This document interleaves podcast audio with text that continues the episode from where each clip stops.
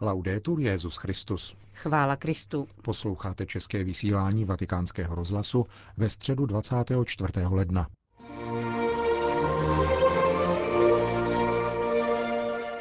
Dopolední generální audience na svatopetrském náměstí, kde se schromáždilo asi 10 tisíc lidí, byla věnována bilanci apoštolské cesty do Chile a Peru. Papežova promluva byla uvedena čtením ze 102. žalmu. Plné důvěry je mé srdce, Bože. Budu tě chválit mezi národy, hospodine.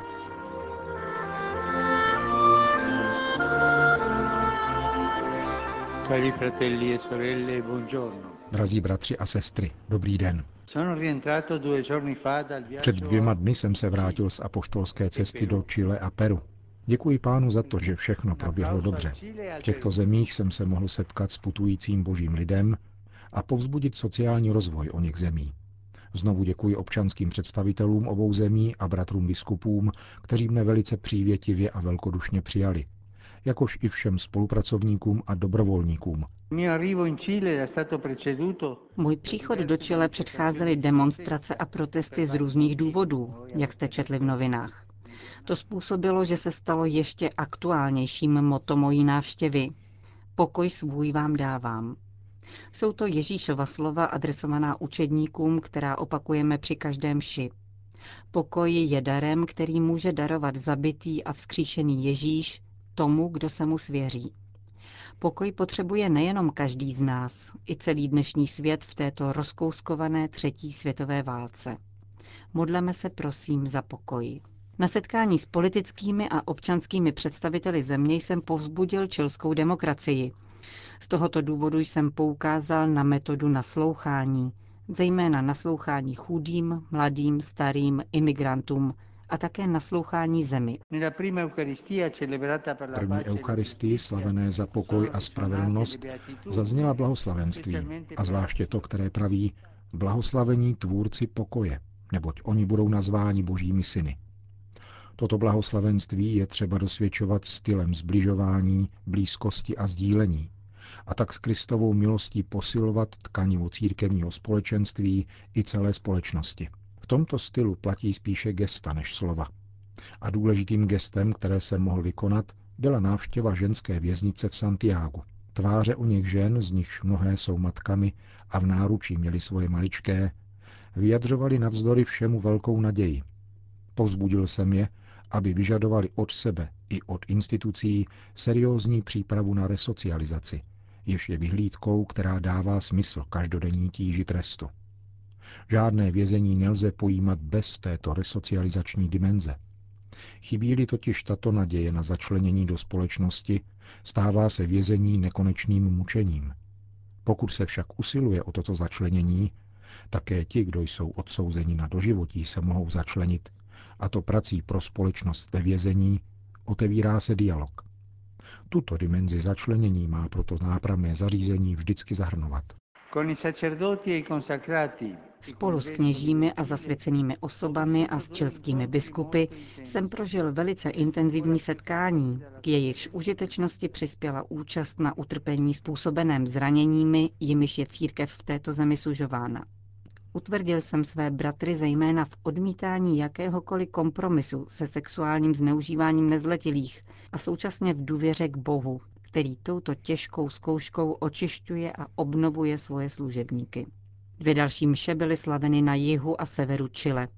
Ta na jihu v Araukánii, zemi obývané indiánským kmenem Mapučů, proměnila v radost dramata a námahy tohoto lidu a vyslala výzvu k pokoji smirujícímu různosti a odmítajícímu každé násilí. Vše na severu, v Ikike, mezi oceánem a pouští, byla chválou na setkání mezi národy, vyznačující se zejména lidovou zbožností. Setkání s mládeží a na Katolické univerzitě Chile odpovědělo na centrální problém nabídky smyslu života novým generacím.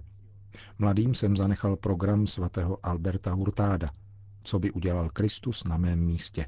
A univerzitě jsem nabídnul model integrální formace, jež tlumočí katolickou identitu na schopnost účastnit se vytváření jednotných a pluralitních společností, kde nebudou konflikty zakrývány, nýbrž řešeny v dialogu. Vždycky existují konflikty. I doma. Vždycky. Zachází-li se však s nimi špatně, je to ještě horší. Netřeba konflikty skrývat pod postel. Jsou-li vytaženy na světlo, čelí se jim a řeší se dialogem. V Peru znělo moto návštěvy Sjednoceni v naději. Sjednoceni nikoli sterilní uniformitou, takže všichni jsou stejní, to není jednota, nýbrž veškerým bohatstvím rozdílů, které jsme historicky a kulturně zdědili. Příznačně to dosvědčilo setkání s peruánskými národy Amazonie, které rovněž zahájilo přípravy ke všeamazonské synodě svolané na říjen roku 2019, jakož i společné momenty s obyvatelstvem Puerto Maldonada a s dětmi z útulku Malého prince. Společně jsme odmítli ekonomickou a ideologickou kolonizaci. V promluvě k politickým a občanským představitelům Peru jsem ocenil duchovní, kulturní a přírodní bohatství této země a zaměřil se na dvě skutečnosti, které jej nejvíce ohrožují. Sociálně-ekologický úpadek a korupce. Korupce kazí srdce. Odmítejte prosím korupci. Poukázal jsem na to, že nikdo není zbaven odpovědnosti, pokud jde o tyto dvě metly, a povinnost čelit jim se týká všech. První mši na veřejnosti jsem sloužil na břehu oceánu ve městě Trujillo, kde loni bouře zvaná Niño Costiero tvrdě zasáhla tamnější obyvatele. Proto jsem je povzbudil, aby čelili nejenom jí, ale také dalším bouřím, jako je kriminalita, nedostatek vzdělání, práce a bezpečného bydlení. Truchiliu jsem se setkal s kněžími a zasvěcenými osobami severního Peru a podělil se s nimi o radost z povolání, poslání a odpovědnosti za společenství v církvi. Vybídnul jsem je, aby docenili bohatství paměti a věrnosti svým kořenům. K těmto kořenům patří lidová úcta k paně Marii. V Truchilio se konala také mariánská pobožnost, na níž jsem korunoval panu Marie de la Puerta a prohlásil ji za matku milosedenství a naděje. La giornata finale del viaggio, domenica scorsa, si è svolta a Lima. Závěrečný den cesty, minulou neděli, se konal v Limě a měl silný duchovní a církevní akcent. V nejslavnější peruánské svatyni, kde se uctívá obraz ukřižovaného, zvaný Señor de los Milagros, jsem se setkal s pětisty klauzurními řeholnicemi kontemplativního života, jež jsou skutečnými plícemi víry a modlitby pro církev a celou společnost. V katedrále jsem ve zvláštní modlitbě prosil o přímluvu peruánských svědců, po níž následovalo setkání s biskupy této země, kterým jsem nabídnul jako vzor postavu svatého Turibia z Mogrovecha. Také mladé Peruánce jsem odkázal na svědce, kteří nestráceli čas vytvářením si vlastního imič, níbrž následovali Krista, který na ně s nadějí zhlížel. Ježíšova slova dávají vždycky smysl všemu. A tak také evangelium poslední Eucharistie zhrnulo boží poselství určené jeho lidu v Chile a Peru. Obraťte se a věřte evangeliu. Takto, naznačuje pán, obdržíte pokoj, který vám dávám já, a budete sjednoceni v naději. To je víceméně zhrnutí této cesty. Modleme se za tyto dvě sesterské země, Chile a Peru, aby jim pán žehnal. Tolik středeční papežova promluva na generální audienci. Po společné modlitbě odčenáš papež František všem požehnal. Dominus Hoviscum. et cum spiritu tuo, Sit nomen Domini benedictum. ex hoc nunc et usque in seculum, Aiutorium nostrum in nomine Domini. qui feci celum et terram, Benedicat vos, omnipotens Deus, Pater, et Filius, et Spiritus Sanctus. Amen. Další zprávy. Vatikán. Novinaři na méně zaměřená na senzace a naopak hledající alternativy k senzacechtivosti a verbálnímu násilí. V poselství ke Světovému dni sdělovacích prostředků papež František povzbuzuje zaměstnance médií, aby se vrátili k základům svého povolání, či spíše poslání, totiž být strážci zpráv. Téma poselství Pravda vás osvobodí, fake news a mírová žurnalistika navazuje na horká témata dnešní doby. A přece, připomíná František, již v roce 1972 papež Pavel VI. zvolil za téma pro tento den problematiku informace ve službě pravdě. V první části poselství papež analyzuje fenomén fake news. Falešné zprávy, podotýká, směřují k oklamání či dokonce manipulaci čtenáře. Jak dodává, v některých případech chce jejich šíření ovlivňovat politická rozhodnutí a napomáhat ekonomickým ziskům. Dnes navíc mohou počítat s manipulativním užíváním sociálních sítí. Dramatem dezinformace, napomíná František, je diskreditace druhého a jeho představování jako nepřítele, což může vést dokonce k podněcování konfliktů. Kořeny tohoto jevu jsou často zapuštěny v žízni pomoci, která se pohybuje od jednoho klamu k druhému, aby nás obrala o svobodu srdce. Papež v poselství konstatuje, že všichni jsou povoláni k boji proti těmto klamům a klade důraz na výchovné iniciativy, které pomáhají, abychom nebyli bezděčnými šiřiteli dezinformací, níbrž podíleli se na jejich odhalení. Papež se vrací ke knize Geneze s poukazem, že základem falešné zprávy je logika hada, který se v jistém smyslu stal tvůrcem první fake news. Pokušitel vyvolává dojem důvěryhodnosti a usiluje o svody, které si získávají prostor v lidském srdci skrze falešné a lákavé argumenty, přesně tak jako falešné zprávy. Tento biblický příběh, pokračuje papež, ukazuje, že žádná dezinformace není nevinná.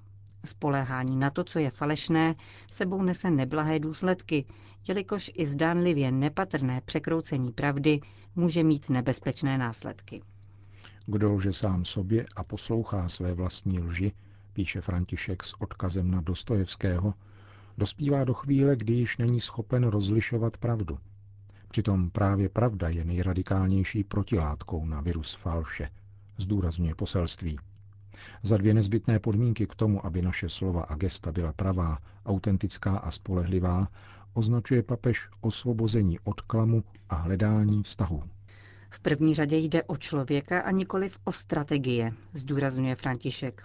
A právě v tom spočívá nejlepší protilátka na faleš. Připomíná, že v křesťanství pravda není pouze konceptem posuzujícím pravdivost výroku, ani neskrytostí, k níž ukazuje řecký výraz aletheia, nýbrž vede k přemýšlení a souvisí s vnitřním životem člověka. V biblické mluvě odkazuje ke slovům vyjadřujícím podporu, pevnost a důvěru. Pravda je tedy tím, o co se lze opřít, abych nepadl, dodává svatý otec. V tomto smyslu je jediným skutečně důvěryhodným, spolehlivým a pravým pouze živý Bůh. A Ježíš skutečně říká, já jsem pravda. Když člověk na sobě zakouší věrnost a spolehlivost toho, kdo ho miluje, objevuje pravdu. A právě tato pravda ho osvobozuje, zdůrazňuje papež František je zapotřebí těch, kdo jsou připraveni naslouchat a skrze nesnáze upřímného dialogu nechávají vystoupit pravdu. František varuje před podáváním pravdy jako vnějších a neosobních faktů. Argumenty se sice mohou zakládat na nepopiratelných faktech, avšak slouží-li ke zraňování druhého a k jeho diskreditaci v očích druhých, nesídlí v nich pravda. Stojí v poselství. Hlásané pravdy tedy mají vést k zamyšlení a ke konstruktivnímu dialogu, nikoli k vyvolání polemiky, roztržek či rezignace. Papež zdůrazňuje odpovědnost novináře, který je strážcem zpráv a má za úkol uprostřed frenetických zpráv a víru senzací připomínat, že jádrem zprávy není rychlost jejího podání a dojem, jaký vyvolá v publiku, nýbrž člověk. V závěru poselství František apeluje na mírovou žurnalistiku. Nejde o to, aby popírala existenci závažných problémů, nýbrž o žurnalistiku, která se protiví falši a nesází pouze na efektní hesla. Papež vybízí novináře, aby psali pro lidi a své povolání chápali jako službu, která dává hlas těm, kdo ho nemají. Dokument uzavírá modlitba inspirovaná svatým Františkem. Dej nám poznat zlo, které se vkrádá do informací nevytvářejících společenství, prosí papež v závěrečné modlitbě. Dej, ať jsme střízliví tam, kde je hon za senzací a přinášíme pravdu tam, kde je faleš. Končíme české vysílání vatikánského rozhlasu. Chvála Kristu. Laudetur Jezus Christus.